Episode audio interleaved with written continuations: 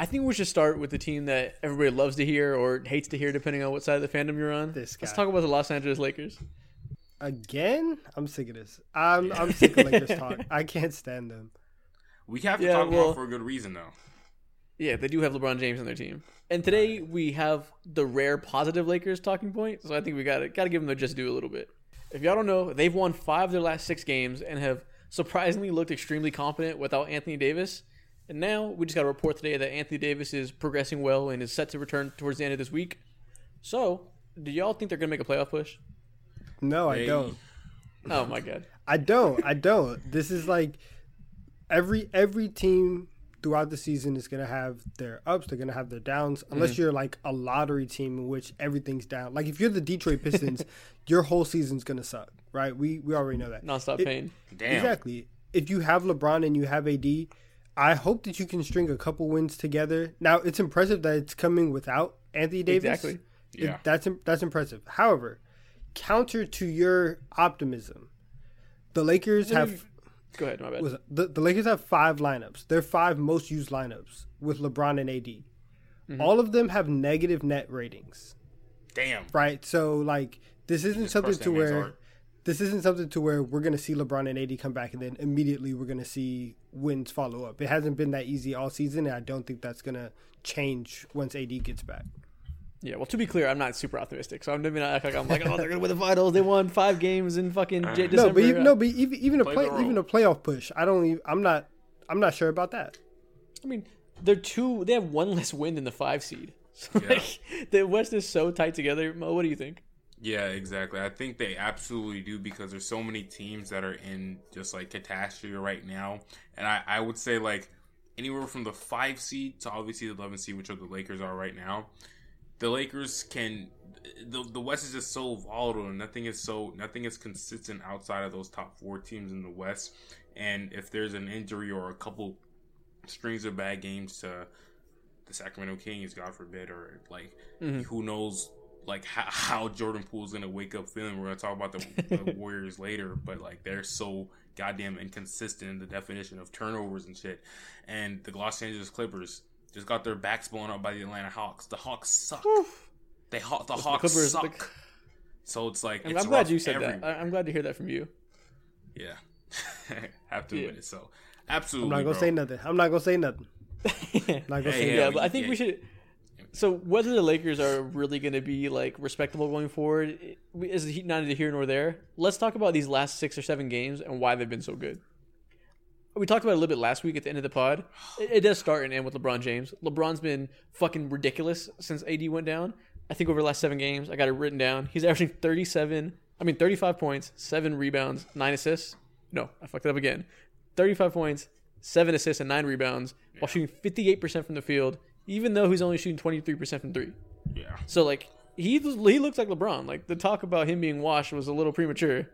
He's been incredible. LeBron has been LeBron, and the supporting cast have been so out of character, hitting threes like crazy. When they were playing against the Atlanta Hawks a couple of nights, I thought I was going against the fucking 2015 Warriors. I'm like, this is preposterous right now. Are you kidding me?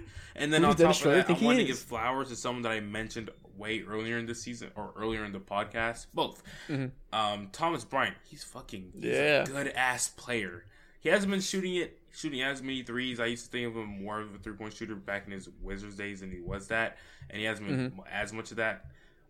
But he's a goddamn good player, bro. And Dennis Schroeder's, he learned how to play basketball, and he's 80 mil Dennis Schroeder right now. We do have to talk about Thomas Bryant. I don't know if I'm going to say he's a goddamn good player, but he's playing great right now.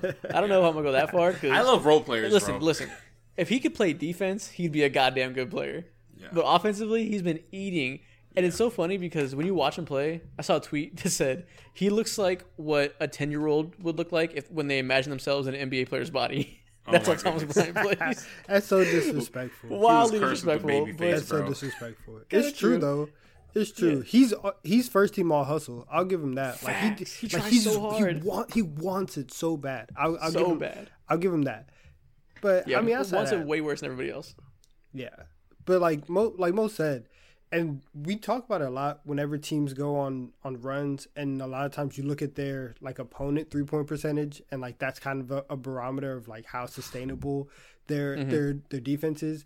And with the Lakers, like right now over the last 7 games, they're 8th in the league in 3-point percentage on offense. And it's like, do you really think that without Austin Reeves, without your boy Lonnie Walker, who's going to be out there, are we really going to be relying on Pat Bev, Kendrick Nunn to keep hitting the way that they are for the rest of the season? No, of course not. But some might say it's positive regression because they started the year so unbelievably, unsustainably bad. So like maybe the truth is somewhere in between. You know what I mean? Maybe they're not the 9th best team, but maybe they're not by far 30th. Maybe they're 19th, 20th. So it's still not good, but like it's good enough when you have LeBron and AD, and their defensive identity is pretty sound. Yeah. Like their whole problem whenever they lost 4 straight as soon as Anthony Davis went out is because when AD's not there, they're a fucking defensive disaster class, partially because Thomas Bryant has to play big minutes and he couldn't defend me and Donovan pick and roll. But despite that, they've been 12th in defense in the last 7 games. So if they can be respectable with these wing defenders coming back, and then AD comes back and patches up all the stuff that's missing, that's the bright side that you can look forward to, is positive regression shooting-wise. Yeah. Again, absolutely. Another counter to you. I'm really just trying to throw as many counters as possible. Exactly. The Timberwolves are going to get Cat back. The Suns are going to get Devin. Who cares? They're Timberwolves. All they have to do is, I'm not saying that they have to be good. I'm just saying that they have to be better than the Lakers. The Timberwolves are going to get Cat back.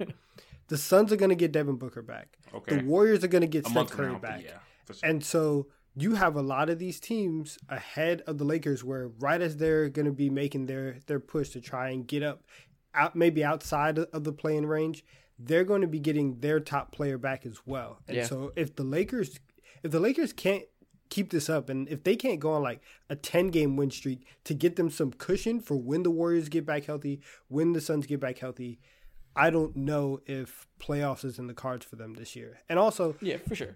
And it's like, listen, let's praise LeBron. Let's give him all the cred, right? He's playing amazing.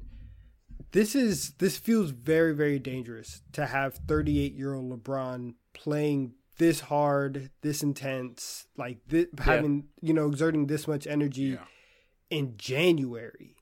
It feels very, very dangerous. And that's so what he's got to do. I know. But the last time, I'm not going to say it, but it's very scary to me, and I'm not sure that he can keep this up, and that when AD comes back, that he will want to keep it up because he will want to rely on AD a little bit more. Well, that's the thing. He won't have to, right? If AD comes back and fucking stays healthy, but who knows? Obviously, it's always a big if with Anthony Davis. He doesn't need to. Like we saw during the stretch before AD got hurt, he was playing like the best player on the planet for like 8 games. Yeah. If he keeps that up and LeBron is back to what he's doing now, but not the same volume because he doesn't have to, there's like they haven't had a point yet where both of them are clicking 100%. AD was clicking 1,000% and they got hurt. And now LeBron's back to LeBron. If we can get both of them together, they have a higher ceiling than we've seen at all this season, right? So while you keep that in mind, but we haven't seen that in like 2 years. While you keep that in mind, it's also important to know that I guess it may be time to revisit this conversation, or at least LeBron revisited this conversation and the reporter that he was interviewed by, knowing that there is at least a chance that they both hit their stride, all the role players are doing their thing, and they're scrapping and they're fighting.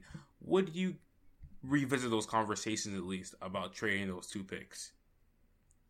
I mean, I don't think either of us think they shouldn't. I think the only reason people think they shouldn't is people that work for the Lakers, right? Like everybody agrees they should trade those picks. Will they realistically? I don't know. Maybe they're like not. You said, that media push. They're, maybe that media push LeBron's making is going to help, but it doesn't look like it. They're not. I think the Lakers have made up their mind. And I think after seeing the way that Russell Westbrook played last year with the Lakers and coming into the offseason saying, we're going to keep him and we're not going to spend these picks to get him out of here and try to rebuild or try to retool and do anything. If you can legitimately go to sleep at night and not lose any sleep with that version of Russell Westbrook coming back onto your team, this isn't going to change anything.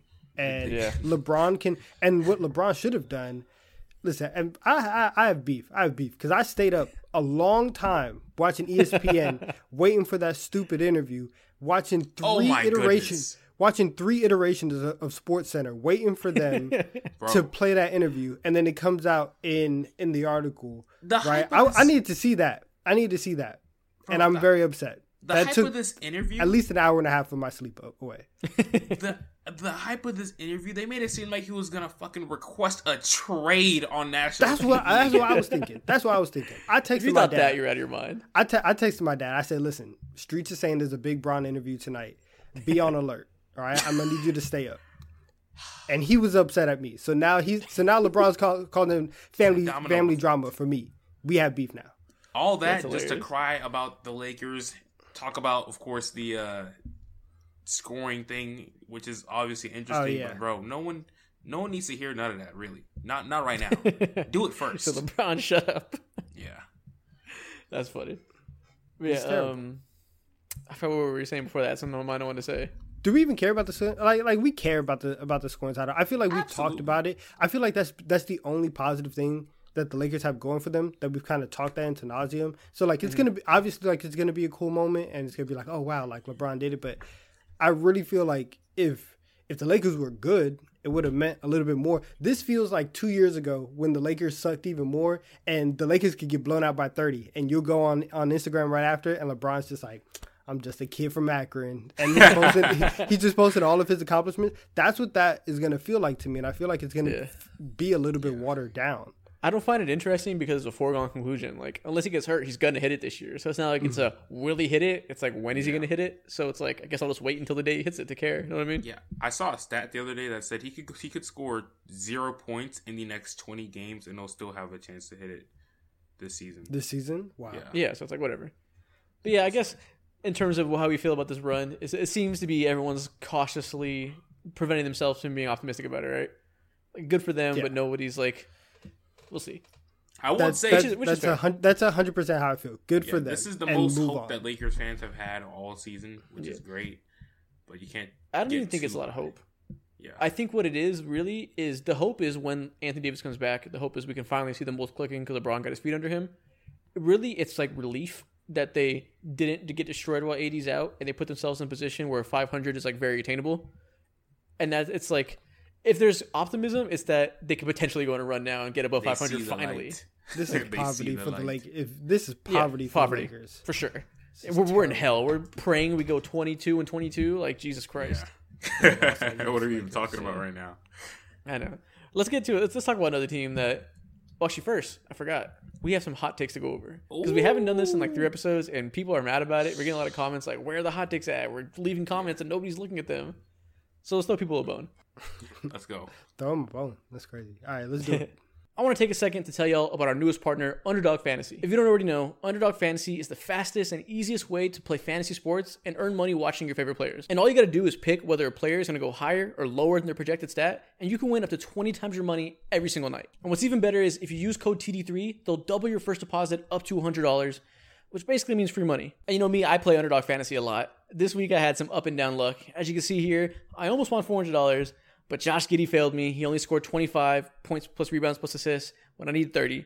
But it's all right because I still won money this day because I picked these 3 players from that entry and did a smaller version that hit, so I ended up in the positive. And then later on in the week, I ran this 4-man entry, which, again, I only hit 3 for 4, sadly. But I still won money because I used insurance on the entry, which lets you win 1.5 times your money for getting 1 wrong. So it wasn't the $100 I hoped for, but profit is profit. So if you want to play along with me this week, once again, use code TD3 to double your first deposit and follow us on Instagram to see my picks every day. Now let's get you back to the show. I got a list of NBA hot takes for you guys. Y'all let me know if these are W takes or L takes.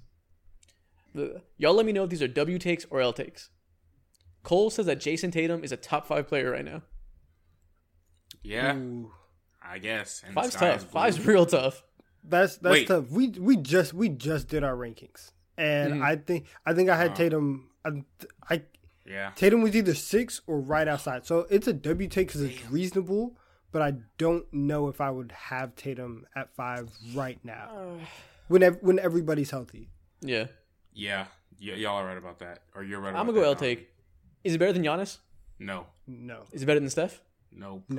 Is it better than Jokic? No. Is it better than Luka? No. Hell no. Is he better than Kevin Durant? Debatable. That's debatable. The name I thought you were gonna go with Embiid. I thought you were gonna go with Embiid. Hell no. That's at least six right there. Is it better than LeBron? Maybe. Yeah, you can give him to LeBron this year. You could say so. So, I don't know. I think he's just outside the top five. Yeah. All right. That's fair. All right. Lowercase L. Lowercase L. It's not too bad. Not massive at all. Okay. Druv. Sorry if I mispronounced that name. I think it's Indian. I don't Dhruv. Druv? I don't know. I don't know how to say that.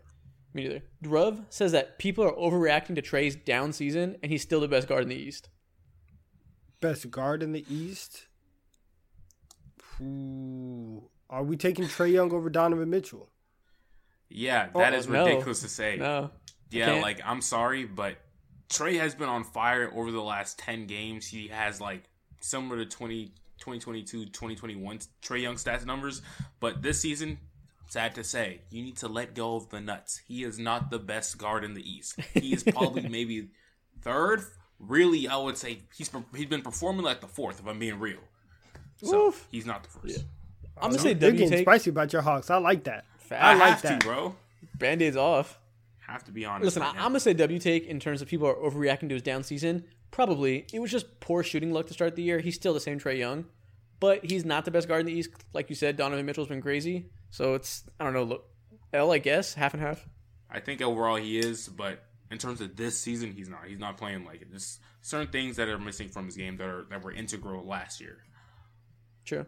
Yeah, I think the bigger issue is the fit with DeJounte than it is Trae being worse this year. No, I think it's the coach. It's not the fit with DeJounte. Same shit happens when Trae's on the fucking bench, so it doesn't matter. DeJounte or not. Listen, it went downhill when they added another point guard to play next to him and needs the ball. That's all I'm saying. All right, next one. Flash Fanboy says that the Warriors won't even make the playoffs. Oh, that's an L take. Yeah, that's an L take. Got to be an L take, right? You say that? They're gonna make the playoffs. I get it. They started slow, but they've been recovering lately. We're gonna talk about them a little bit later. They're now up to the 6th seed without Steph Curry. I'm not gonna predict they're gonna fall off worse than they've been. Yeah, exactly. And Klay is finding his stride. He just dropped 50 the other day. Andrew Wiggins is back now.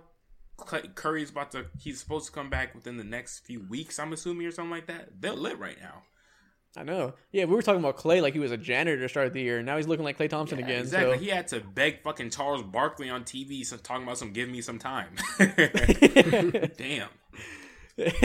On his knees begging for props. Crazy. Yeah. Yeah, but he's looking good, so I think there's reason to be optimistic about the Warriors. Which I think that transitions us. I think we should talk about the Warriors. Let's do it. So over the last 7 games, they've won 5. Before that, it was 5 in a row, but they dropped the last 2. And as you know, they were down there with the Lakers to start the year in poverty around the 11 or 12 seed. But now they're up to the 6 seed, surprisingly. And they've done this whole run without Steph Curry, surprisingly. Yeah. How are y'all feeling about the outlook for this team? I don't know. I think I'm cautiously optimistic because the Warriors, One, the entire league is kind of going through this whole thing where just nobody can win on the road. There's like three or four teams. Yeah, they're way worse though.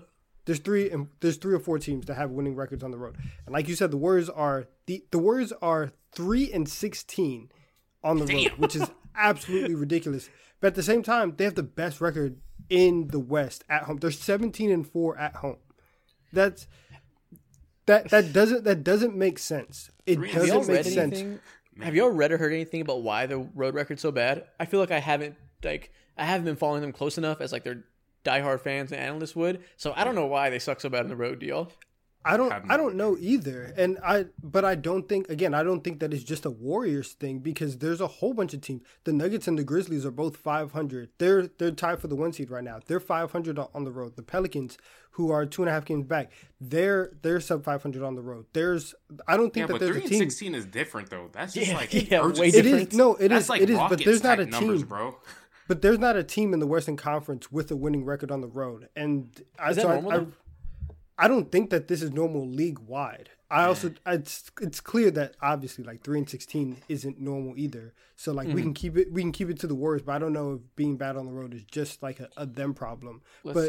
I think the fact that they've been able to be 17-4 and have these crazy, crazy wins at home is ridiculous. Yeah. Last year the Warriors were 22-19 on the road, so they were above 500, but they weren't crazy.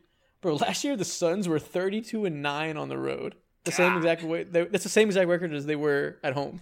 You know, that's one crazy. You know, one of the nine teams to beat them last year were the Hawks. I'm just throwing it out there. Oh shit! And them. Wow, that's crazy. I have no idea what happened, but I'm assuming that he is still recording. Either way, he's probably gonna. Yeah, he's probably. Yeah, we're gonna cut this. Yeah, he's gonna cut this. Damn, that is crazy. He just got sniped into oblivion. Holy shit. I actually left the FaceTime call. Yeah, okay. I'm going to leave that in there. This guy. Yeah, last thing I heard was the Hawks sniped the Suns last year. Yeah. The Hawks were one of the – I was saying the Hawks are one of the teams last year to go ahead and beat the Phoenix Suns at home, at their home leagues. Yeah, well, none of us know why the Warriors suck on the road, but they just do. We'll leave that conversation to the people that pay more attention to them and watch them every night. But let's talk about this recent stretch where they're winning despite Steph. It's really interesting when you look at the numbers because I think the thing we've known all year about Jordan Poole, which his fans will tell you every 5 seconds, is that he plays better when he's a starter and that he started off the year so bad because he went back to the bench and for some reason he just can't cook when he's on the bench. Hey, I mean, over the last 7 games, he's averaging 28 points, 5 assists, and 4 rebounds.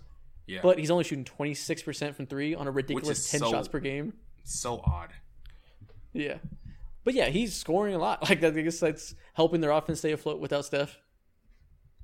I think. Yeah. Listen, I think when you look at like what Poole's doing, if he were to do this over the course of a season, he would be the prime candidate for somebody who you talk about and you're like, oh, those are empty stats because it's like, oh, somebody has to score, right? Yeah. And like the Warriors, surprisingly, their defense is gotten much better. They're over the last 7 games, they're third in the league in defense, which is crazy. But I don't know if Poole is the answer for them. Like if he is going to end up being in the starting lineup, and we've kind of seen this back and forth between him and Klay, and how are they going to mesh? Because everybody else has their role, right? You're like Steph is going to be out there, Wiggs, Dre, Kevon Looney, all 4 of them are going to be there. Who's going to be in that 2-guard spot? And is it going to be Klay Thompson, who's been up and down? Or is it going to be Jordan Poole, who apparently can't play off the bench in a like consistent manner? Well, it's got to be Klay, right? Like he's averaging 34 for the last 7 games. Like he's been great too. He's a better player. Yeah. No, I know. I'm saying if you're the Warriors, move forward. I get what you mean. Unless Steph has this like crazy run the way that he did in the finals last year, you're going to need Jordan Poole to step up in a big way. And there were times in the playoffs last year where he was basically unplayable because he can't really play defense. And so like coming off the bench, I don't know. And so if we bring it back to like full picture with the Warriors, I don't know what they look like long term. Well, the bigger issue is that he just needs to fucking figure out how to be good off the bench because, like, it makes too much sense role-wise. Like, him as a 6th man with Klay in the starting lineup fitting next to Steph Curry, it makes total sense. He just needs to figure out to get his rhythm when he's on the bench. It's ridiculous that he can't. Yeah, exactly. And in terms of long-term, I'm starting to think that, I don't know, like, if Jordan Poole is the best player on your team long-term, then more than likely your team is probably not that good. You're probably either mid or you're probably like fighting for your life, teetering on the lottery and things like that, you know? And Jordan Poole just doesn't seem like a franchise type guy. He seems like the franchise's guy, like sidekick. Yeah, he's not Batman, though. Who thought he was? I know some like teens on TikTok like will tell you that. They got to keep. I mean that contract is going to look better in a couple of years. It's the cap is going to spike. Is going to be okay. I'm with you. The number looks crazy to see that Jordan Poole is getting $140 million. Yeah. But I mean, listen, if he's going to be your first man off the bench, he deserves that kind of money. He had a really big role last year. I think that like the new and improved version of the death lineup that they had. Pool party. The pool party lineup. With Steph, Poole, Klay, Wiggins, and Draymond, you saw that only worked against the Nuggets, who were completely depleted and had Jokic. And then once they played the Grizzlies and other good teams, like that just didn't work at all. Yeah. So true. That lineup isn't going to be able to work in the playoffs. They're not going to be able to go super small. And so I think if you're the Warriors, best case scenario for them. because they're 2.5 games behind the Mavericks for the 4 seed. I think best case scenario is the 4 seed. You end up getting home court advantage in the first round, and then you fight your way for the rest of the playoffs. Yeah. And that's kind of their ceiling right now. Well, let's talk about more specifically these last 7 games. We're talking about, you know, the whole conversation is based around the fact that they've been looking good without Steph and managing to win games. You alluded to it. They're fourth in defense, right? When they had Steph and they're struggling throughout the year, their issue wasn't really defense. It was that their offense was fucking putrid without Steph on the court because they had no other creators. And we're talking about Jordan Poole stepping into that role and Klay Thompson having a bigger role, and they're scoring well. They're still just 23rd in offense during the stretch. Yeah. So I guess if you're taking a pessimistic view, it's not super encouraging that their biggest weakness is still their biggest weakness, even though they're winning. Like, I guess you could say when they add Steph back into that, that can pick them back up on offense, and their defense is still going to stay good, but their weakness is still there. Like, clearly they still are incredibly reliant on Steph to a dangerous degree. So a question is, if they were going to go ahead and make a trade happen, it's so hard to even think of a trade that would work and help aid their like offensive woes, because like, who's out there right now who fits picture perfect for them, and do they have the assets for that? And it's hard. What do you think their biggest needs? Say again? Sorry, I didn't mean to cut you off. What do you think their biggest needs are? Fucking scoring in my mind, and also like fucking another wing. Or what has Jermichael Green been doing this season? I haven't been paying too much attention to him. Exactly. And another big of some sort who can actually like do something productive, but like at the same time, like what are they gonna trade for? Like Jakob Poeltl? Do you really want to give up James Wiseman, a second overall pick for Jakob Poeltl? Like, no. They're in an interesting spot. Yeah, like you said, they need some kind of scoring, or I think even more playmaking. It was really what's important from another guard, which like you know, it's supposed to be Moses Moody, but where is he at? Why doesn't Steve Kerr play him? I don't know exactly. But I've seen a lot of Warriors. There's a report actually today that apparently the Warriors are kind of like internally concerned about having to give Kevon Looney and Draymond Green so many minutes because they don't have that front court depth, like you alluded to. Yeah, I guess you could say they need another big. I've seen a lot of Warriors fans clamoring for that. But you mentioned Jakob Poeltl. It's like a name they're commonly linked to. Exactly. He's like too good, right? Because when you get into the playoffs, they're going to get 20 minutes a game from Draymond at center, 22 minutes a game with Looney out there because he's been good. So if they're getting a big in there, he's only going to play for like 10 minutes in the playoffs. Yeah, so like, how do you use your resources to bring that in? You don't. They're stuck. They're stuck with the team that they have. You gave Andrew Wiggins the bag. You gave Jordan Poole the bag. These are the guys that you're going to go to battle with in the playoffs. And Wiggins has missed the last month. And so now that, like, it's going to be very interesting to see what they look like in the next 5 games when Wiggins comes back. He had a really bad first game, but hey, it happens when you take a month off of basketball, right? So his perimeter defense is going to help a lot. Dante DiVincenzo has been really good over this stretch. Yeah. Jonathan Kuminga has also showed a lot of growth. I think for the Warriors, in terms of the young guys with Kuminga, Moody, and Wiseman, it would have been perfect if all 3 of them stepped into this new role and flourished. Mm-hmm. You really only needed one and a half of them to really take that next step, because you're only gonna in the playoffs. Because in the playoffs, in the playoffs, what are you running? You're running an 8-man rotation, 9-man rotation at most. Like, you're not running 10 deep in the playoffs. Unless you're like the classic Warriors and you just have, strength in numbers. But most of the times it's either 8 or 9. So you don't need crazy depth from your young guys. I think with Wiggins coming back, they're gonna get some wing scoring. They're gonna get some defense back. Steph is gonna come back in the next week. They are finally hitting their stride, and so I think that they'll be okay. I don't think that there's a move out there that's smart for them to make. If they were like a buyout candidates. If they were to make a move, there's only one player. That is a real answer to that. But if they wanted to get frisky, which they never do, I don't remember in this era the last time the Warriors made a trade. I don't think they ever have made one in the middle of the season like that already at all. But Rui Hachimura on the Washington Wizards is an interesting name because he fits exactly what they need. But his asking price might be a little bit too high. But at the same time, you never know what the Washington Wizards think because they're mid-ass team. That's a good name. That's a good name. Is it? What is okay? So what does Rui bring that you think could help them? Offense. He reminds me of Paul Millsap in a sense. Okay. That's definitely a poor man's Paul Millsap, but I see what you mean play style wise. Yeah, exactly. I don't know. How do y'all feel about his defense? I guess I haven't defense watched a ton of Wizards. I was thinking that. I was like, is his defense good? Like, I was like, am I missing something? I feel like he's not a good defender at all. Yeah, no, defense is ass. You're not looking at him for defense. You're looking at him for straight hoops, buckets, mid-range buckets in the paint. Yeah, maybe so I just need to watch more Rui Hachimura because you said that name, and I was like, they want a guy who's a bad defender and just an okay offensive player. Yeah, perfect candidate. I don't know about that. Yeah, exactly. But I see what you mean. That's a that is a mold they use. You can call him a big wing. So like, yeah. Worst case scenario, he brings size, which they need. Yeah, but yeah, exactly. I like that. They could. What do y'all think about Kyle Kuzma?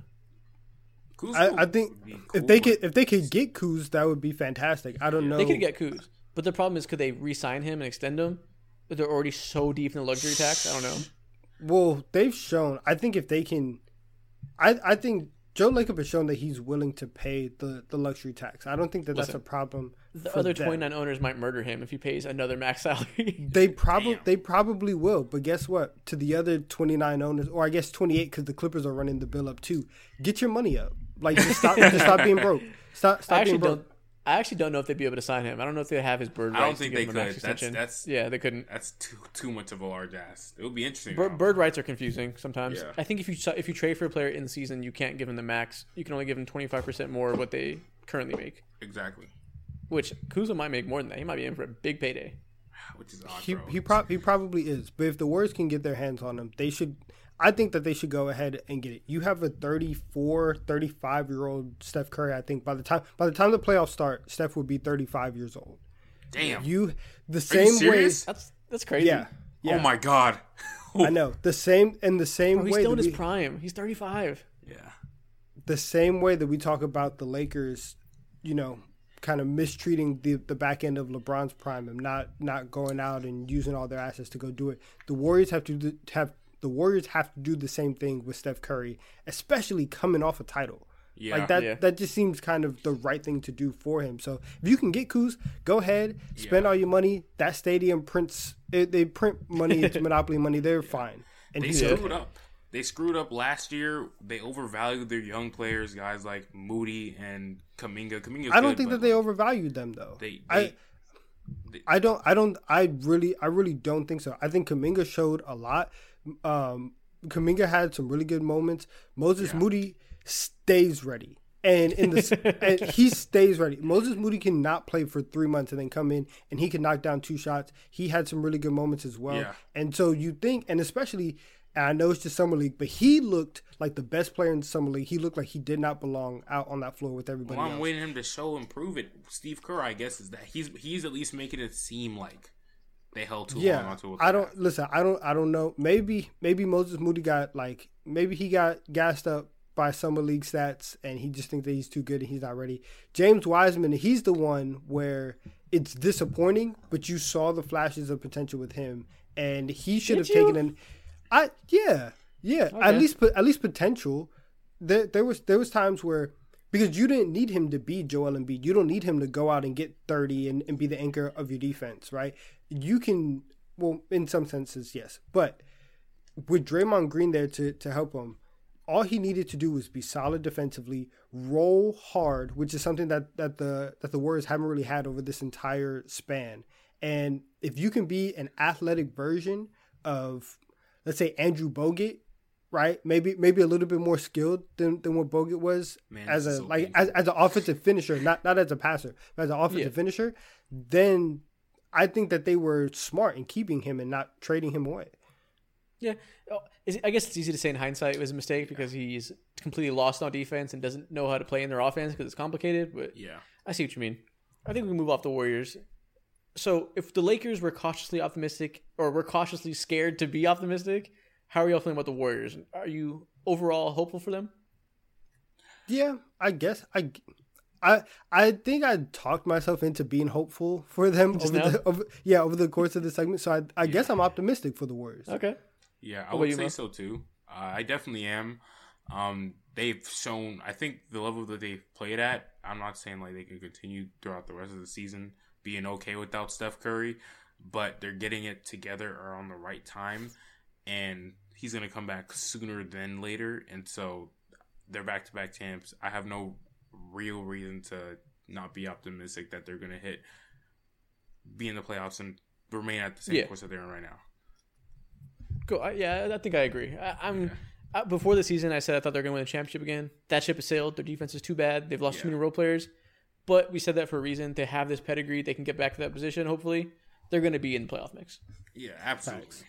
Facts. Listen, we've been way too fucking positive. It's been 30 minutes of nothing but praise to these teams. We need to talk about some teams that are ass. Let's do it. Mo, you've been begging to talk about this team for weeks. Tell me what's wrong with the Toronto Raptors. Toronto Raptors, man. This is a really interesting team. I don't hate them. And they just came off a win. They just came off a win against the Blazers. Against who? The Blazers? Yeah. The Blazers are even worse right now. Dude, the Blazers fell off a fucking cliff. They were in the number one seed a couple weeks ago, and they fell off. Bro. So screw that win. The Raptors have lost 9 of their last 13 games. Oh, my goodness. Yeah, that's terrible. In that span, they're 22nd in defense and 19th in offense. Yeah. That is just the epitome of mid. Maybe that's worse than mid. It's below average on both sides of the ball. Yeah. Fred VanVleet forgot how to shoot threes. Yeah. Pascal's an empty stats guy? He's an empty stats guy? No. Pascal's a god. We're going to give it to him. Pascal is a monster. He's been so good, but it doesn't matter because Fred VanVleet can't shoot threes. Scotty Barnes is Michael Carter-Williams. That's what he is. Not really. Wow. Not actually. But he is having a sophomore slump. He's more Tyreek Evans. He's more Tyreek Evans than Michael Carter-Williams. Yeah, he might be fine, but he's sophomore slump. Yeah, OG Anunoby cooled off. First month, people were saying he might be an all-star. No, he's still OG Anunoby. He's back to his normal self. Yeah. Gary Trent Jr. is going to get traded because he offers nothing to them. They have no big. Still. They have no big because Precious Achiuwa has been hurt. Yeah. And everything is so difficult for them because none of their players can pass well and none of their players can rebound well. They have to fight tooth and nail for everything. It's so... Yeah. You watch them play and it's just like they're making themselves struggle on purpose by playing all these huge wings and it's ridiculous. Crazy thing is, Masai offered Fred VanVleet a big bag, $114 million after the season that he just performed. After this season. I fucked that up. I said after the season. Yeah, he offered it after last season, and now people were like, he's playing like shit. Why didn't he accept that? I kind of hate that. Of course, in hindsight, he should have accepted it because he doesn't know how to shoot. But going into this year, he's Fred VanVleet. He made an All-Star game a couple years ago. He's going to want the max. Like, I don't blame him for not taking that. I think he's kind of I guess he played himself about that, but I think he's playing himself bad. Listen, he's not that bad. He's just he can't shoot threes. Like, he's fine. It sucks. It sucks that it played out like this, right? Listen, nobody ever goes into a situation trying to play themselves, right? It just happens, right? The only person that I can make that argument for was Dennis Schroeder. He should have known that he was not going to get $84 million or higher from anybody else. He's the only one. But for VanVleet, again, the shooting... It's very, very tragic that he's having this awful year in a contract type season, but I think everybody in Toronto needs a change of scenery. I think Masai might need to go. Fred needs to go. Pascal needs to. Everybody. Nah, Masai is chilling. He just needs to stop being so scary. That's all. Stop being scary and commit. I'm not saying he needs to get fired. Rebuild and halfway contend. Shit. I'm not saying he needs to get fired, but Masai should definitely go somewhere else where he can rebuild and like from the ground up. And maybe he could do that in Toronto if he trades everybody and goes the OKC method. But he needs a fresh slate as well. Okay, you see, we're talking about Fred VanVleet playing himself. We're talking like he's been like absolutely tragic. 10 points per game. He's averaging 18.6. Last year he averaged 20. So, like, yeah, he's making one less shot because he's making less threes. He's shooting 32% from three. His 2-point percentage is exactly the same. Assists exactly the same. Turnovers are down. Everything's fine. He's still a good defender. He's just not making as many threes. Like, I think the Orlando Magic would still offer him a max contract. I think that's a great fit, by the way. That needs to happen. I would love to see. Yeah. Oh my goodness, San Antonio Spurs would probably offer him a max contract. Like, I think he'll be fine. He needs to go to Orlando. He needs to go to Orlando. That'd be great. He's built like Jameer Nelson too. Like Jameer Nelson. That would be insane. He needs to go there. Yeah, but either way, I think he'll be fine. Like, I think his shooting issues are exacerbated for other reasons outside of just him, which we should talk about. They're not bad just because Fred VanVleet can't make shots. They're bad because their focus on versatility has led to them missing the two key traits that come from small guys and big guys. They don't have good passers, and they can't rebound. bro. And not even necessarily just rebound. They really, the biggest issue is they can't create good shots. If you look at their shooting percentages from every area of the court, so like we're talking about rim, short mid, long mid, three-pointers. Blue they're everywhere. Bottom 10 in everything. Blue is fucking blue everywhere. Cold. Everywhere's blue. Holy shit, someone give these boys a blanket. Jeez. Yeah, and listen, that was kind of the case last year too, but it's just worse this year. Boo. Yeah, I heard that. Goddamn. Boo. That was a terrible joke. I can't let that go. Wait. I can't let that go. That was awful. Go get the blanket. That was hard. That was bad. Yeah. So they get by because they're really scrappy. They're first in turnover percentage every year. They get offensive rebounds, and which they're still doing. They're still first in turnover percentage, and they're sixth in offensive rebound. But again, they're bottom three in shooting from every area besides the rim, where they're just 17th. So they're not even good at the rim. They're just mid as fuck. And they're second in transition, so they're still getting out and running a lot. They're really good at that. But they're 29th in half-court offense, which, you know, is kind of important. And yeah, just everything, they just can't make shots. That's really what it comes down to. They're just playing a whole different style of basketball now. I haven't been watching them, and Raptors fans could probably speak more over this than me. I haven't watched them as consistently, at least. And when I was watching JJ Redick's podcast the other day, Fred VanVleet was talking about how they're playing different style of basketball, and he doesn't have the ball in his hands as much, and he's forced to take. His shots are come so wildly inconsistent because some games he gets like 7, 8, 9 threes off, whatever, and other games like 2 or 3, and they're just like really volatile. And something like really important to mention is like, yo, you know, like there's a screenshot out there on Twitter the other night. I forget who they were playing. I think they were playing the 76ers, but Scotty Barnes had the ball in his hands and they were treating that man like he had fucking COVID, playing the 6th. Oh yeah, giving him the Ben Simmons treatment. That made me sick. Yeah. That made me sad. God damn. How are you supposed to have a good option with that? It's interesting that Fred VanVleet said that. I didn't know that he felt that way, because I've watched him play, and I have Fred VanVleet on my fantasy team, so I watch a lot of Raptors basketball, and I watch a lot of times. So I'm obviously watching him a lot, hoping he gets me points. He doesn't shoot a lot. Like, it looks like he's like facilitating primarily. Like he's not running a lot of pick and rolls. I didn't look at the numbers, but probably less than he was last year. He's keeping the ball moving, just making the extra pass, and like that makes sense. You say that now. Maybe they're coached up to where he's not going to be spamming pick and rolls. It's more like set up and it's run through the wings. Let Pascal cook. Let Scotty play make. Yeah. And now that you say that, and I know he feels like he's getting less of a role, is that a mistake, you think? Do they need to let him cook more?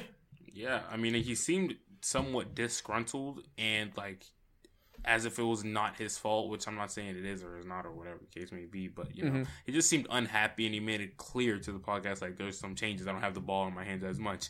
And when you say something like that, you're just insinuating, this is why I'm not doing it so well. I'm not used to what I'm doing, you know? So I buy that. That makes sense to me.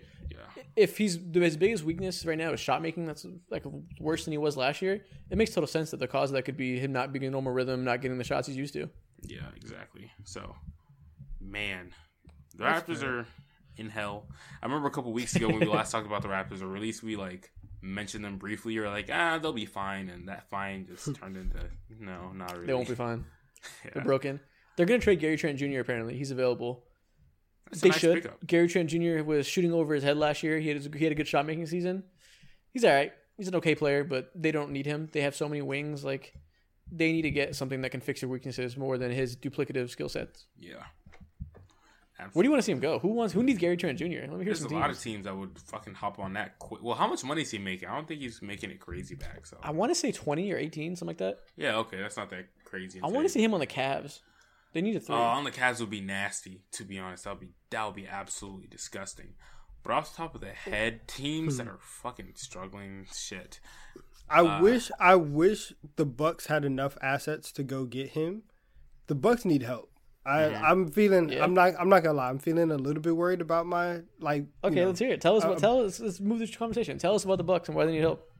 Their offense sucks, and I don't know if it's just because Khris Middleton isn't there, or because it is. Yeah, listen, all of it. You think they're in? You think every single problem. Every single problem with the Bucks is because of Khris Middleton being in and out the lineup. Yeah, I think a big part of it probably. Yeah, they're 25th in offense on the year, which is insane. So, obviously, the elephant in the room, it's because of Khris Middleton not being there. They need him. But what we need to talk about from there is, why do they need him so bad? You know what I mean? Yeah. So Drew Holiday is still playing point, but Khris Middleton is a very big ball handler in that offense. Yeah. And he facilitates a lot of what they do. And when you don't have that, once Drew comes out, now you put in the ball in Javon Carter's hands. You put in the ball in you're trying to get Joe Ingles, right, to maybe get some playmaking. Giannis can do it. Or Beauchamp, the rookie. I don't even want to say his name. Beauchamp. I don't even want to talk about him. But Middleton is like a second point guard for them, and so that's really big. And on top of that, somebody needs to get the ball out of Giannis's hands. Somebody needs to take mid-range shots other than Giannis. Somebody needs to take threes other than Giannis. He sees Khris Middleton on the bench. He says, I'm going to do your job, I'm going to do my job. And it's not working because Giannis is not a good shooter, and it just that part just hasn't developed. And I don't know where we're going to see Giannis be a great shooter, but right now it's not even that he's having bad efficiency on small volume. It's bad efficiency, and he's trying to make it a part of his game, and he needs to understand that you don't have time for that, right? That's not your game. Brooklyn has passed you up. Boston is passing you up. You need to win games, and you need to stop taking these threes. Well, let's talk about that real quick, because you say you don't know when he'll be a good shooter. He's never going to be a good shooter. That's not really the issue. That's not really what's happening. He was a fine shooter last year, and this year he's just fallen off a cliff. I saw a stat earlier. He's still being honest at the rim, right? Unstoppable at the rim is what it is. Mm-hmm. Yeah. He's shooting 26% on all shots outside of the restricted area. God. Which is stupid. It's ridiculous. Stupid. But last year he was 41% from mid-range. This year he's 28%. So, like, we saw him last year. Do you have his short mid numbers?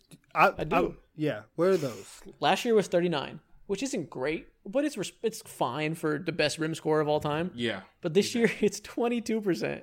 Damn. 22% from floater range. Damn. Yeah. That touch is gone. It's very weird for somebody who has immense touch around the rim like Giannis to be like 2 feet out and still just not be able to do that. That's actually ridiculous. Yeah. But it's also lowest of his career. So, like, we always talk about unsustainable shooting luck and mm-hmm. comes at threes.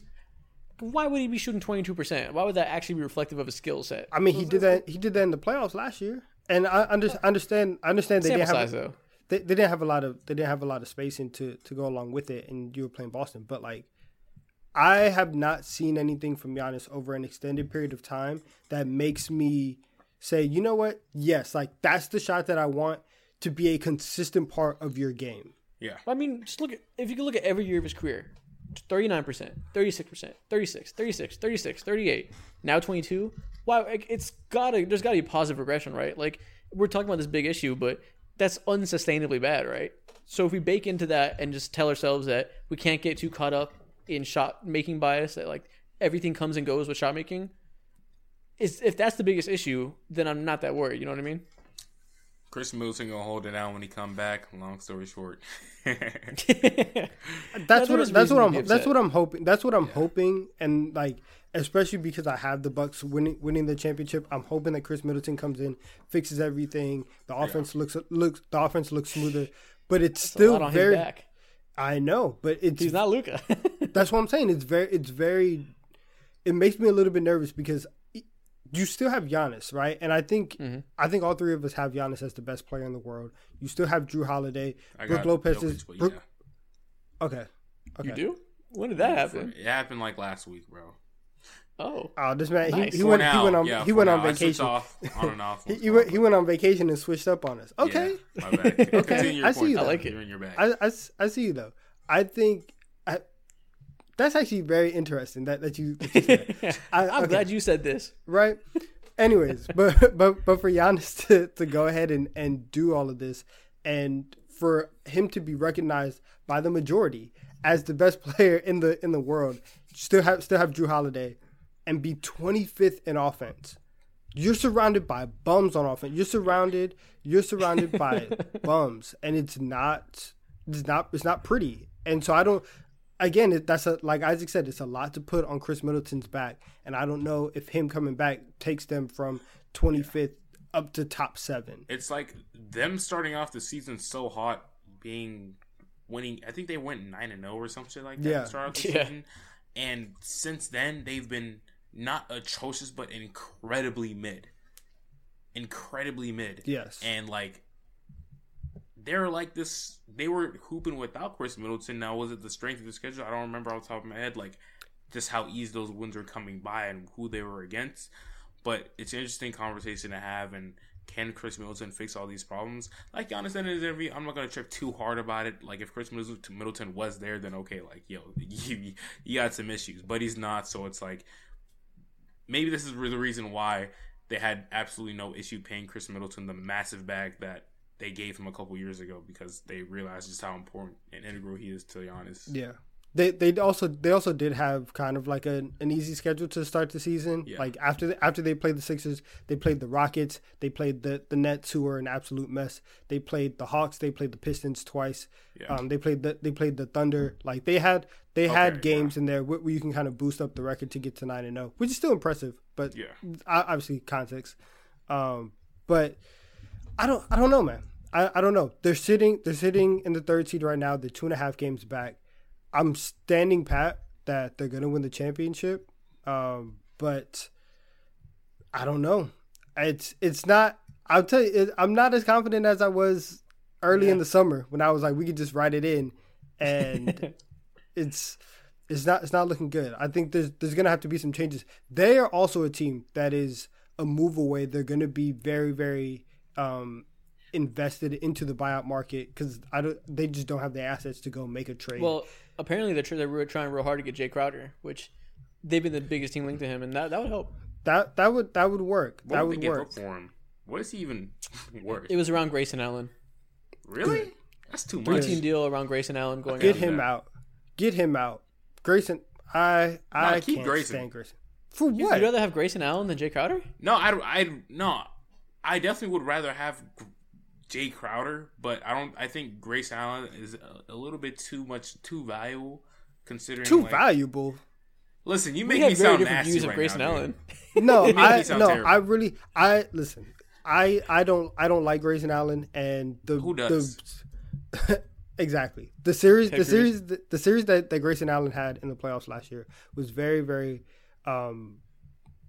annoying to say the least, because if he makes 1 3 a game, like half a three more a game, they end up in the conference finals. Khris Middleton comes back. We see what happens, right? This man, Grayson Allen, I do not like him. And I think that if you can get somebody like a Jay Crowder who can shoot threes as well and can probably and gives you more versatility on the defensive end, for sure, that's the move that you make. And then all you have to do is slide Pat Connaughton down to the two. And I think you're able to do a lot more. Grayson Allen, he's not handling the ball. Point. He's not handling the ball. Bobby Portis is a shooter. Pat Connaughton can shoot. If Middleton comes back, he can do that. Then I guess the only question that we would have is Beauchamp getting these minutes? Is he going to step up? Because at the same time, you're still putting Joe Ingles is here, and they're reintegrating him into the lineup. He can also be a shooter. So you have pieces that can fill the hole that Grayson Allen is. You go out, you get Jay Crowder, you get veteran presence and somebody who's not going to come out and kick and trip people in the middle of a playoff series, and get Grayson Allen far away. Get him away. And go get Jay Crowder. Long Dong Tigers. Please. Have him go be an assistant coach back at Duke. It's somewhere else. I don't care. He's messing up Giannis' legacy, and it bothers me. This man hates Grayson Allen. Jesus. I don't like him. I can tell. I don't blame him. All right, well, that's a good talk. I think we're all slightly worried about the Bucks, but we're not going to get too crazy because they're still them at the end of the day when they're healthy. Yeah, it's Giannis at the end of the day. First, second best player in the world, whatever, however you want to spin it. He's him. No real worries. Yes. Oh shit! All right, well, I think at this point we're almost an hour in. It's TikTok time. Sheesh! I think it's time. All right, that's a mid transition. On I don't know. Ah, we've had better. we've had better. Mo, you're like 0.5 for two right now. 0.5 for two. Okay, I'm gonna send you guys some names. You just hate on me.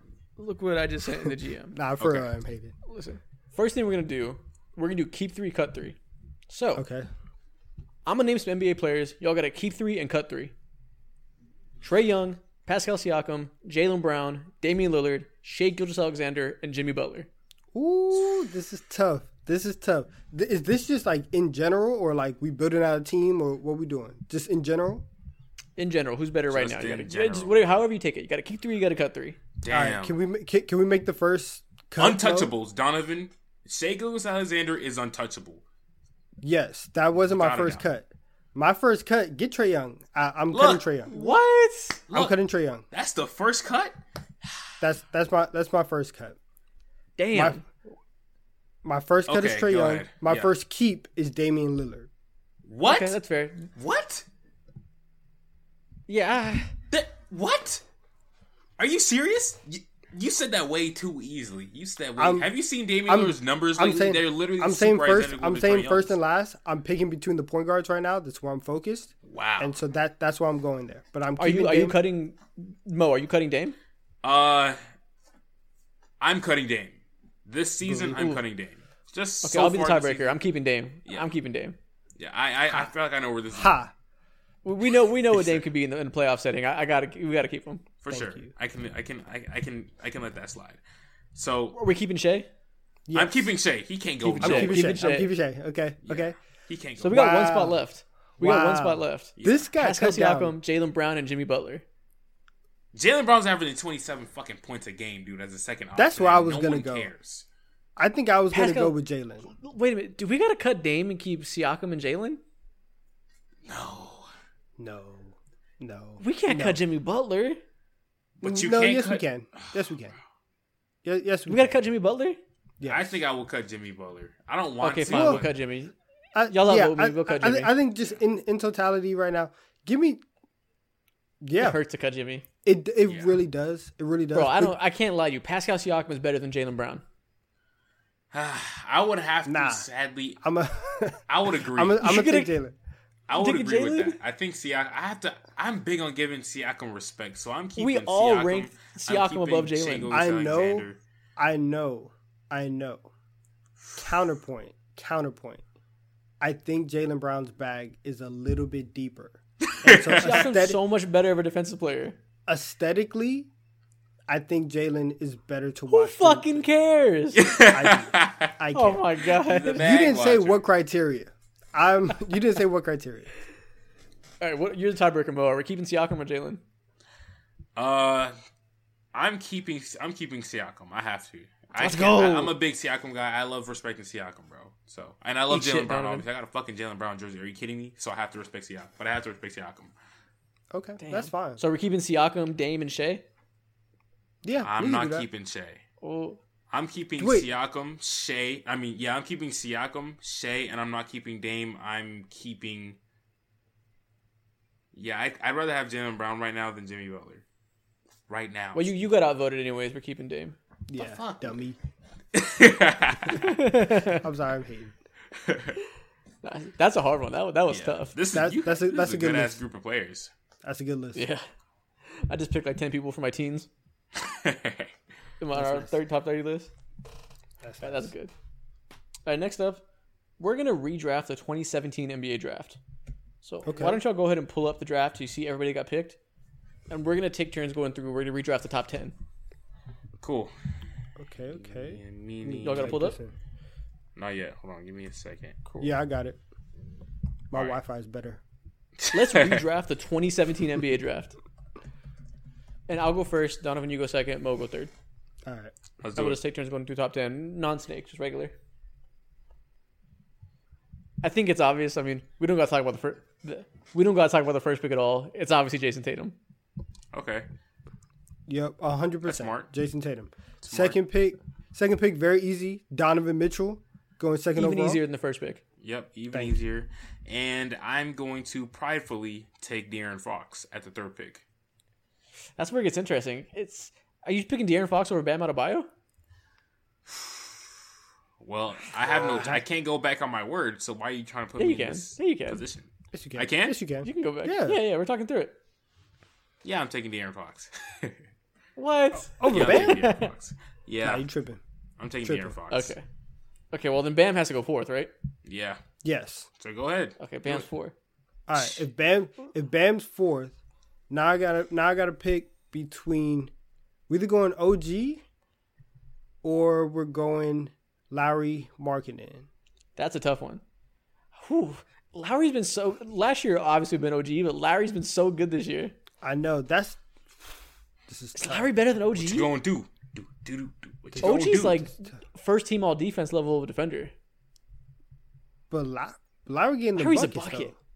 He's getting buckets. I don't. You know what? And this is super super unfair. But I'm going to go with OG because he's been less of a disappointment than Lowry has over the course of his career. He's really stepped it up, but I also think that this is a very like situational step up for him. Mm-hmm. Props to him for doing it, but he's in Utah. Like there's nobody else. But for OG, I think OG's defense clears here. So I'll take him over Lowry. I agree. Okay, then Lowry has to go next at 6, right? So yeah, I'm taking Lowry. Easy one. Let's go. Okay, cool. Okay. Lowry 6. Who's 7? Is it Kyle Kuzma? Yes. Yeah. Okay. 8. And then who else? Do we go Lonzo Ball at 8? No, I wouldn't. No? I think I would go Josh Hart at 8. Cool. Over Lonzo Ball? I'm doing Jared Allen. Oh, Allen was 2017? Yep. Word? Oh, we got to move. Let's move people down. My bad. Rewind. Jared Allen's above Kyle Kuzma. Jared Allen's above Larry Markman? Yes. Okay. Is he above OG? He was an all-star last year. Is Jared Allen above OG? I would say yeah. Yeah. Okay. So Jared Allen goes there. OG goes down. Lowry goes down. Kuzma goes down. So are we going Josh Hart over Lonzo? No. Yes, I would. Because the injuries? The injury. I guess I get that. Yes. Yeah, the injury makes sense. Okay. Josh Hart at 8. Josh Hart next. Man, wait. Are you serious right now? We're taking Josh Hart over Derek White, correct? Yeah. Okay, cool. Yeah, I'm fine with that. Cool. Then yeah, I think we're good there. Okay, what about John Collins or Lonzo? John Collins. What do we do about Lonzo's knee? Like do we think he's like fucked? He can't walk up the stairs, so you have to think so. There's no timetable on him whatsoever, which is scary. Yeah. No timetable is dangerous territory. So, he's cooked. Is Josh Hart better than John Collins? No. John Collins put up 20 and 10 at one point for almost 2 years of his NBA career. Yeah, I'm going to go. Let's swap down. I'm going to go John Collins. All right. So, John Collins, then Josh Hart. Yeah. I respect. Then do we give Lonzo Ball that last spot? Yeah. Nah. No? Give him some benefit of the doubt. Come on. Markel, go fuck yourself. Markel is nice, but no. Markel's still playing. Yeah, he nice, but no. Lonzo not. What about Jonathan Isaac? We're giving the last spot to Lonzo Ball. What about Jonathan Isaac? Jonathan Isaac doesn't exist. Jonathan Isaac is the friends he made along the way. He's finna play this season. I don't believe you. I've seen the reports. I don't believe him. He's gonna give you some gospel vibes in the locker room. You need that. Good Lord. All right. I like that. 2017 is a good-ass draft, man. Yeah. It really is. Got some hoopers. I know. All right. Next up, we're going to do a recent fan favorite segment. We're going to play 20 questions. Ooh. Okay. I want to guess because I have my name last time was awful. Okay. So should I think of the name? Yeah. Okay. I'll be the one to think of the name. All right, Mom. Okay, I got it. Mom, I'm going to need us to do some type of fusion thing. Fusion? We're going to have to make this work. All right, cool. Let's do it. I've got 20 questions to guess the NBA player I'm thinking of. Cool. Let's run it. Was he drafted after 2010? No. No? I don't think so. I'll double check, but no. Okay. That tells me, Donovan, that he is in between. It's anywhere between like 2008 maybe and maybe 11, but we'll see what his research comes out to. Yeah, I want to get some clarification on this. Actually, yes, he was drafted after 2010. Oh. Okay, cool. Is he a front court player? No. Okay. Guard. Has he made an all-star team? No. Damn. Is his primary team in the Eastern Conference? I don't know what his primary team is, but yeah. Sounds like a fucking journeyman. Okay, cool. All right. Has he been a meme at any point of his career? Has he been a meme? There's a lot of fucking memes out there. I don't know. That's such a weird question. He's not like known to be a meme. So he has no clout. That's a waste of a question. He has no clout. Okay. Meme is how we judge clout. All right. Yeah. It's a good telltale. Some people make millions. Other people make memes. Is he considered a shooter? Yes. Was he light skinned? Oh, that's good. No. I think no. Okay, he's dark. Wait, hold on. No. What's gonna end up happening is he's gonna be like a caramel type of color. He's just gonna be a light brown. Nobody's ever called him light skinned. Okay, cool. All right, cool. I feel like he could also be white. I don't know. He stumbled on his words, and I was like, wait. Like he took too long to answer that. Isaac, he could be playing with us right now. Was the team he was drafted by in the Eastern Conference? What team was he drafted by? Damn, this dude was a scrub. I just don't know. Let me Google this real quick.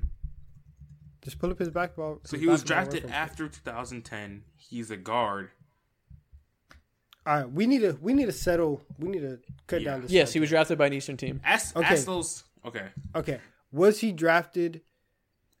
Real quick, do you know how many questions you're at? No. Five. I think. We're at 7. 5 or 6 or something like that. 6, I think. Okay.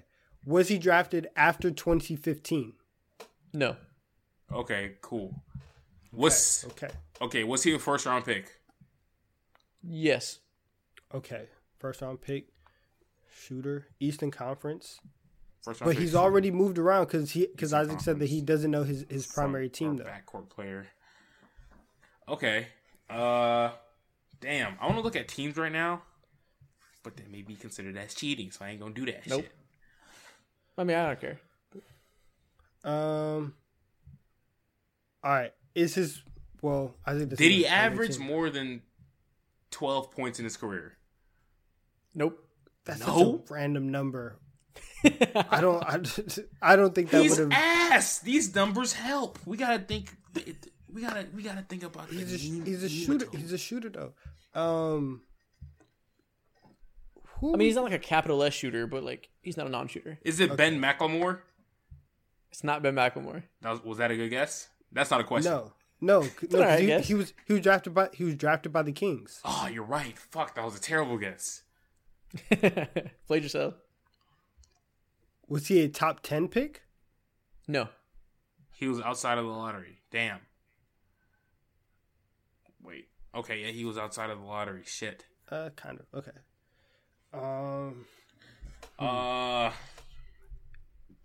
Mo, what height do you want to settle at to ask if he's over? Is he? Because we know. Listen, we know he's a guard. Yeah. So I don't want to like. Is he? Do you know how many questions you're at? I keep forgetting. I think 9 or 10 or something. 9. Like that.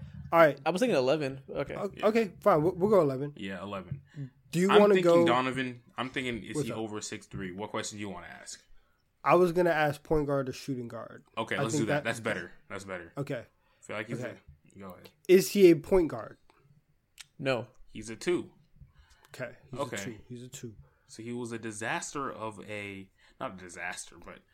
Disaster of a 2-guard, but not a... He's outside the top 10. Yeah. Outside the top 10. 2010 to 2015. Yeah. Eastern Conference teams. Think I about tighten up. Wait, Donovan, is he a point guard or a shooting guard? He's a shooting guard. Okay, oh, man, this is tough. My scanner's going hella crazy right now. I'm scanning the 2010 draft. I'm scanning the 2011 draft. I'm scanning I don't even remember those drafts. 2011 was the Kawhi draft. 2012. I have a feeling you're not going to know this guy was drafted in these years. Was the Damian Lillard AD draft. I don't think you're going to know this guy's draft class. Anthony Bennett. 2014 was, I think the Jalil. Yeah, we really have to tighten up. We're really sucking right now. Yeah. This is the worst one we've ever had. You guys have gotten nowhere. We're stumped because, like, shh. Okay. It's not Shannon Brown. It's not a deep cut. Like, you know this player. I mean. Is he in the NBA today still? No. He's ass, Donovan. Well, dang! Listen, there's a lot of people not in the NBA. How am I supposed to know? Is this fucking Norris Cole? No, it's not Norris Cole. Damn. He's a shooting guard. I don't know. Do the divisions question. You're running low on questions. Y'all better tighten up. How many do we have left? Let's say 7. Okay, 7 questions left. Is this player's primary team in the Atlantic Division, which is Knicks, Nets, Sixers, Raptors, Celtics?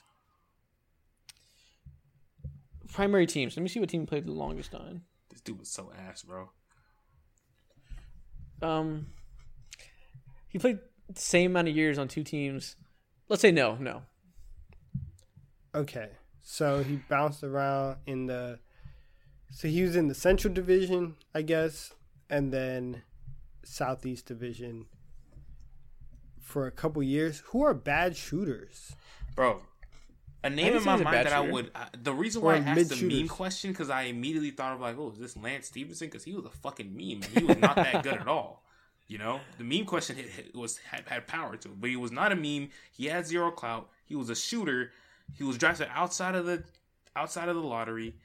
Ma, I'm gonna need you to listen. I'm gonna need you to carry me, fam. Carry me. All right, we have 6 more questions left. Yeah. Okay, 6 more questions left. So he was not light skinned either. Okay. He was a good shooter. We got nowhere. Yeah. Like, I'm stuck. Was he a good defender? How do we get here? Yeah. He was a good defender. He was a 3-and-D type of dude. Mm-hmm. We're getting warmer. Are we? No. I hope so. Yeah. He's just so mid. We got 5 questions left or something like that. Or 4. Yep. Who was drafted then? Was he drafted in 2011? Yes, actually. Wow. He was drafted in 2011, so that was the Kyrie Irving draft. You just said that was the Kawhi draft. No. Yeah, both. Oh, yeah, they were both in that one? Yeah. Okay, cool. Yeah. Cool. Kyrie was in that. Klay was in that. I think Jimmy Butler. Wait, 2011. Wait. He wasn't an all-star, so it's not Jimmy Butler. Okay, cool. Yeah, so...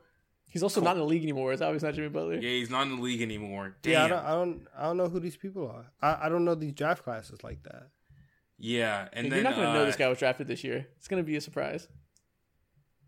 Dude, he was mid, and the thing that's getting me is that he's not playing in the NBA anymore. In 2011, although it was a long time ago. I wish I could look up this draft so bad. Yes, yeah, that'd make it too easy. Paul George is in that draft as well. Who's out the league, bro? Yeah, this is 9 years. It's been 11 years since I drafted. Damn. I can't think of a guard. Has he made the NBA Finals before? Yes. Good question. Is this? Okay, made the NBA Finals. Here we go. All right, that was our key. That was our key. Yeah. If we think about the teams from 2010, is this going to be? I'm not counting this as a question. This is a question to my partner. Okay, cool. This is a question to my partner. Good clarification. I low-key feel like, do you know when Deshaun Stevenson came in the game? Deshaun Stevenson, I think he was a Dallas Maverick, right? Yes. Yeah, no, I think he was after 2010. So he was in 2011. There's no way he would choose Deshaun Stevenson. No, he was in. Oh well, he wasn't a rookie. That would be a stupid guess. I'm not gonna lie. There's no way. That's why I was addressing my partner. Yeah. Right? That's why we had to discuss things. Scratch Deshaun Stevenson. So he made the finals. So think about the teams that made the finals in that era in the East. So he has to be on the Miami Heat, I'm assuming. No. Why would it have to be the Heat? It could be the Bucks. Well, no. Because he was drafted. He was drafted in 2011. Well, yeah, that is true. Yeah, but he was drafted by an Eastern Conference team, and he's made the finals. And so it's so the only 2 Eastern Conference teams that have made it have been you have the Cavs, the Heat, and the Raptors. Oh shit! This is Iman Shumpert. This is.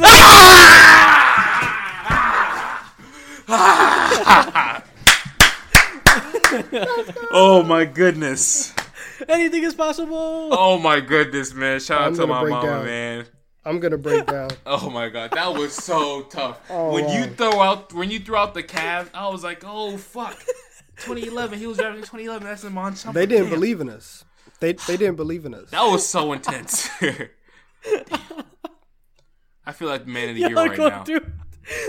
Y'all are fucking sweaty. Yeah, I could cry right now, man. This shit means something to me, man. They didn't believe in us, man. Dog is crying. Is he serious? This means something to me. You know what I'm saying? You're actually crying right now. This is important. Oh my god, that was great teamwork play. Iman Shumpert. See, we were out for the cause. Like this is real. I'm crying laughing. Yeah. Donovan's really crying over 20 questions. This is beautiful. That was a beautiful teammate. I love winning. I love winning. Thank you, Mo. Bro. Man. I told you to carry us. Yeah. I told you to carry us, and you did it. You threw me a bone. Why is he crying? I'm just a kid. This is fantastic, man. Oh my goodness. Oh my god. This is fantastic. If y'all are still watching, comment, why is Donovan crying? This is great. Man, that was fantastic. This is the funniest moment of show history. Oh my goodness. I can't believe we did that. Tears over Iman Shumpert. Yeah. Oh my god. 2012 Trump was different. Y'all don't understand. Yeah. Y'all don't understand. He's a Knicks fan too, so it means something to him, Don. It means something to him, Isaac. That's what I'm saying. I can tell. Anything is possible. When Trump tore his ACL, I was just like this. Yeah. You know what I'm saying? Tough times. Oh, that's funny as fuck. Okay. We got one more TikTok left. And I'm gonna send y'all some pictures. Let's go. Oh, we have 2 TikToks left. Ooh, okay. Let's do it. I forgot you had one. I'm going to send y'all some pictures. Okay. And they're funny pictures. I'll say that. We're going to do something we did last week. We're going to react to some pictures of NBA players if they were bald. Woo! Oh, let's do it. All right, let's see this. Y'all rate these players from 1 to 10 based on how they look bald. Okay. Actually, y'all rate these players from 1 to 10 based on how much they can pull off a bald head. First off, Devin Booker. Nah, this man, I don't know. He looks like... Oh, man, he has an egghead for real, man. Yeah, I'm not gonna say that. He has an egghead for real, man. This is brutal. Yeah, I want to say he don't look that bad, but... Man. I'll say, what, like 5? He's just mid. He's just a mid-ball guy. That beard is saving him. That whatever that is saving him. Oh, yeah, he can't go hairless. He can't be like those cats. Like, that's going to be crazy. But this is okay. This is passable. He looks like the character in the sitcom that dates the main character's daughter, and they think he's up to no good, but really he's a good guy. This looks like him. Yeah, man. He works at a factory. So specific. Yeah. He works at a factory. Real salt-of-the-earth guy. Listen, you put a fitted on this guy, he's working. Okay, that is true, but that's cheating, though. We're talking bald head. Who looks good with a shiny? That's true. What about Kevin Durant? Listen, everybody wants him to go bald. What do y'all think about this? This looks like Kevin Durant right now. Like, yeah, this don't look that bad. This don't look that bad. He should honestly go for this look. Yeah? Yeah, I like this. Bro. This is a W. Listen, it's better than having ground beef on your head. That ground beef is brutal, bro.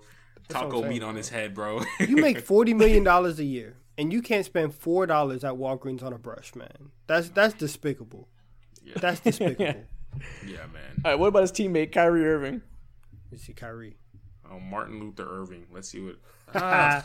No, he for real looks like Martin Luther Irving here. Yeah. He looks like an activist. Bro, he looks like World Be Free. For real. Yeah. People be calling him World Be Flat. He looks exactly like World Be Free in this picture. Oh, that's hell great. No. Oh, bro, this is hilarious. It's not that bad, though, honestly. I feel like... Honestly, like everybody's scamming Uncle. Bald, you have to have, like... Really nice eyebrows, and it looks like he has that in this picture. Yeah. He looks extremely 1970s. Yeah. Like, aggressively 1970s. Yeah, exactly.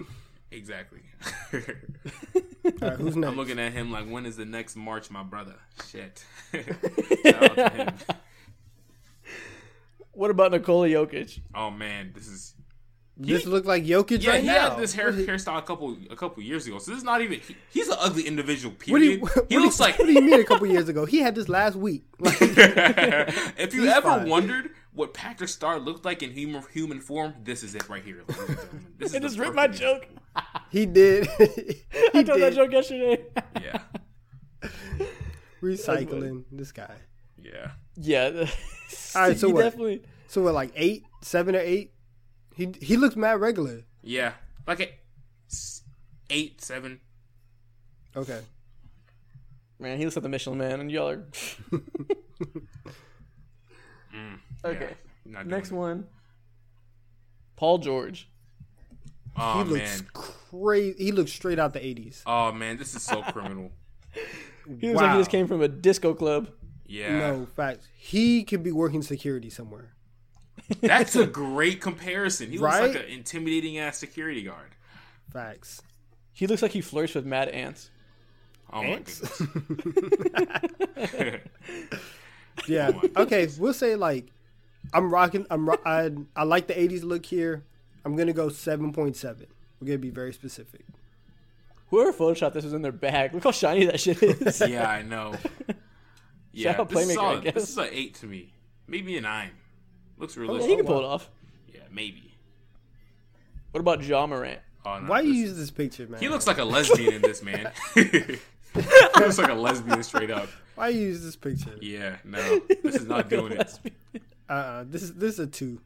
Yeah, this is violent. He looks devious. I'm questioning John Morant on all levels now.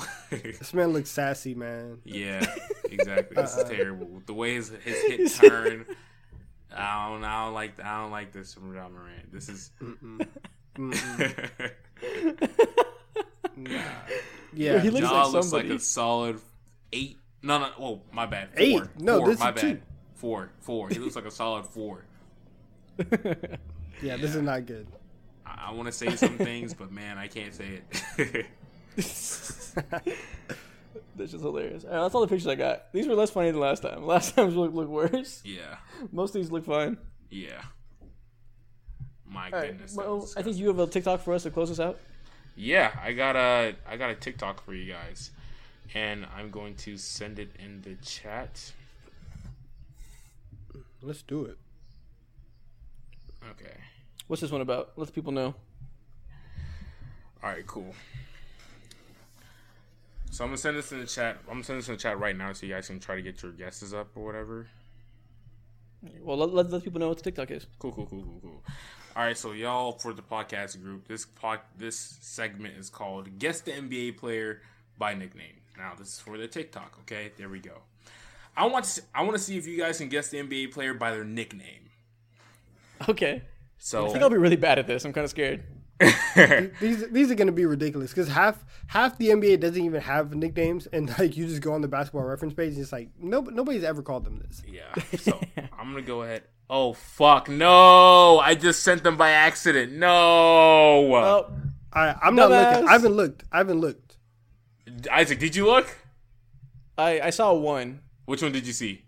Which nickname? I didn't see the nickname. I just saw the person. Okay, cool. Well, I guess we can still do this, okay? There's one nickname that I left out. Start from the bottom. And it's cool. So I'm going to start from the bottom, okay? This should be easy. Kobe Wade. That kind of gives it away. And is that Dean Wade? No, it's not D. Wade. Kobe Wade? Dean. Yeah, Kobe Wade. And they also called him Bubble Cheese. Bubble Cheese? Kobe Wade? Yeah. Who is this? It's not Dean Wade? Nope.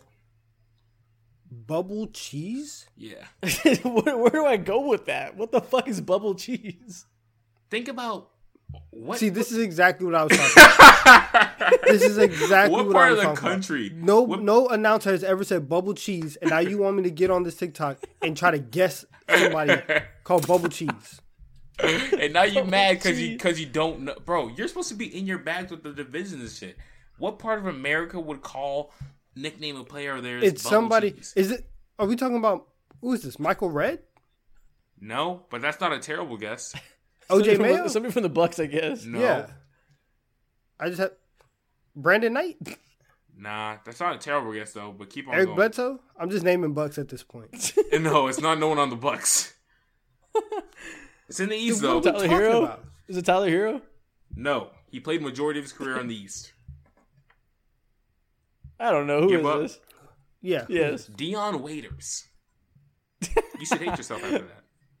Why? Why? Because nobody's ever called him that. Bro, the Kobe Wade shit was a nasty comparison for him. Okay, what's the next one? All right. Next one. The next one. I'm upset. Should be relatively easy. All right. That's what you said about the last one. Okay. We got this. The Servant. Just say it. There we go. The Servant? Yeah, The Servant. Oh, I know that one. That's Kevin Durant. Nice. There we go. Okay. There we go. Okay, he got it's an awful nickname. And the fact that he turned down Slim Reaper and said, call me The Servant? Yeah. Ugh. That's disgusting. Didn't Kevin Durant say that he didn't like the nickname Slim Reaper? Yeah. Yeah, that's what I just said. Yeah. He do not be hearing you. Shit. My AirPods are... That's why he bit your joke, too. Yeah, my AirPods are fucking quiet, probably. But anyways... All right, next nickname. Y'all ready? Yep. Mm-hmm. All right, cool. Who is the Big Penguin? The Big Penguin? Yeah. It's got to be a big white guy. Is this Nikola Jokic? No. He's not white either. I don't know why I thought that. I'm just got to think about fat people. This Big Baby? No. The Big Penguin. Who was in charge of these NBA nicknames? See, if you're asking that question, how are we expected to get there? This is what makes it funny. And you're looking at the page. Zero sense. You're looking at the page. Yeah. Keep on going. Keep on running them. The Big Penguin. This you is already crazy. Know it's a center or whatever. So who's keep on running. Laura Hibbert? Is it Andre Drummond? Yeah, Andre Drummond. Oh, what the heck? Damn, Donovan, you ass boy. I thought nobody's ever called him like floppy feet. All right, last one. All right, last one that I'm gonna do. Guaranteed, you guys have probably never heard this player before, but his nickname is Bad Porn. Bad Porn. Yeah, I'm gonna set this one out. Y'all got it. I don't even know where to go with that. Yeah, you can go a lot of places with that. Sadly. All right, who is it? Just tell us. Corey Maggette. I don't even Corey know. Maggette? What the fuck? Yeah, Maggette. Nah. Yeah. There we all go. Right. Yeah. Do you remember him, Donovan? Yeah, of course I remember Corey Maggette. I remember his name. I don't remember his awful nickname because, once again, nobody called him that. Nobody ever said that. Yeah, this needs to be a direct shot at the people who run Basketball Reference because what the hell? That's funny. Yeah. All right, well, that's the end of the show. Again, if you're watching to the end, comment next week, why is Donovan crying? Because I still want to know. We'll see you guys next time.